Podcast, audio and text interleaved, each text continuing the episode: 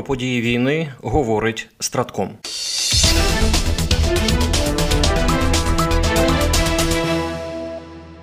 Україна продовжує покращувати ракетну програму та виробництво артилерійської зброї. Збільшується відсоток забезпечення військ власними боєприпасами. Про це розповів начальник головного управління ракетних військ і артилерії та безпілотних систем Генерального штабу збройних сил України, бригадний генерал Сергій Баранов у інтерв'ю онлайн проекту Kyiv Not Kiev.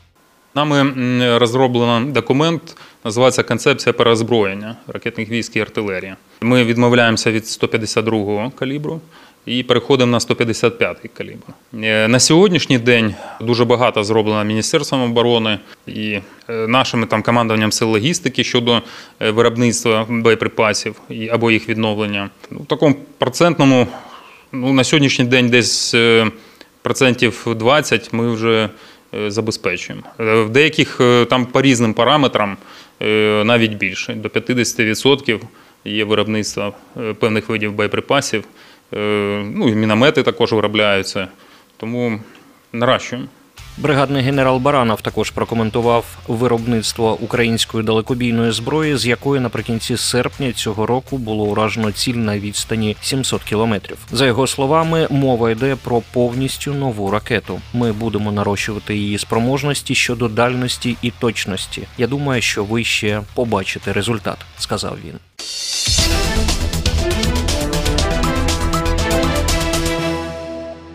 Міністерство оборони України повідомило про суттєве скорочення термінів постачання техніки та зброї в армію України. Ми скасували надмірні випробування зброї, які не пов'язані з підтвердженням її боєздатності, скоротили кількість всіляких перевірок на різних етапах виробництва, залишивши лише найдоцільніші. Спрощуємо механізми постачання зброї та техніки у війська, наголосив заступник міністра оборони України генерал-лейтенант Іван Гаврилюк. Відтепер збройні сили та міністерство оборони оборони наполягатимуть на підтвердженні лише трьох чинників: ефективності зразка техніки, його безпечності для особового складу та надійності в експлуатації. Виробник бере на себе цілковиту відповідальність за якість виготовленої зброї, обсяг необхідних випробувань та всі ризики пов'язані з постачанням цієї зброї до ЗСУ.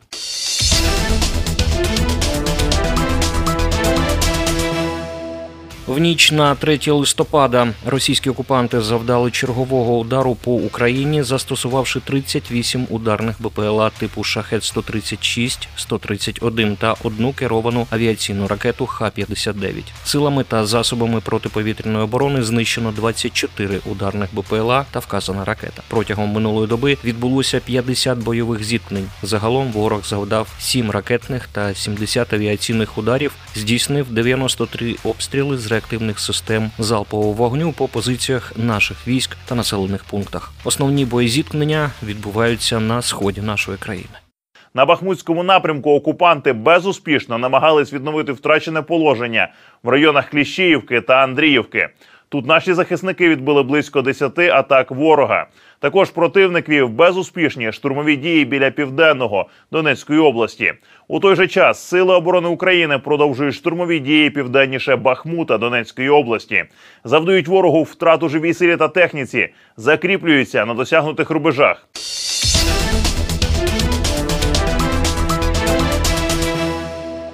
Я думаю, що це підкреслює наскільки важливо, щоб ми продовжували підтримувати Україну. Так прокоментував статтю головнокомандувача збройних сил України генерала Валерія Залужного виданню The Economist, координатор ради нацбезпеки Білого Дому Джон Кірбі. Ми розвиваємося і вже еволюціонували в контексті того, чим ми забезпечуємо Україну, так само як розвивалася і сама війна. І я підозрюю, що цей процес триватиме. Додав він. Як відомо, головнокомандувач збройних сил України вважає, що війна з Росією переходить на новий етап позиційна боротьба зі статичними та виснажливими боями. Щоб перемогти в ній, потрібні високі технології. Свої пріоритети на цьому етапі війни він виклав в інтерв'ю британському виданню The Economist. Джон Кірбі також зазначив, що у процесі війни змінюються потреби сторін, в тому числі щодо систем озброєнь, які партнери надають Україні. Він підкреслив, що задовольняти актуальні потреби було б надзвичайно легше, якщо б Конгрес ухвалив запит президента Джозефа Байдена з додатковим фінансуванням фінансуванням, у тому числі з підтримкою України. Координатор Ради нацбезпеки Білого Дому підкреслив, що цей пакет передбачає не лише нові можливості для України, але й поповнення засобів самих Сполучених Штатів.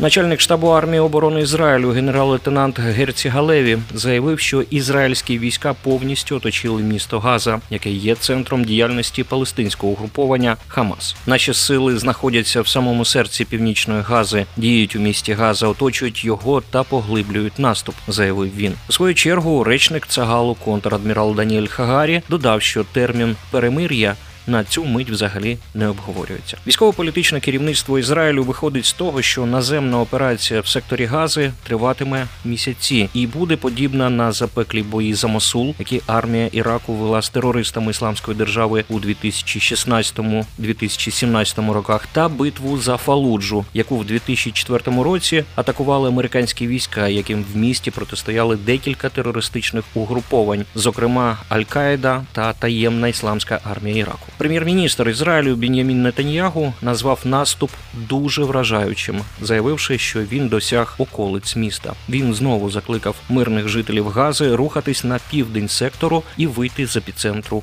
бойових дій.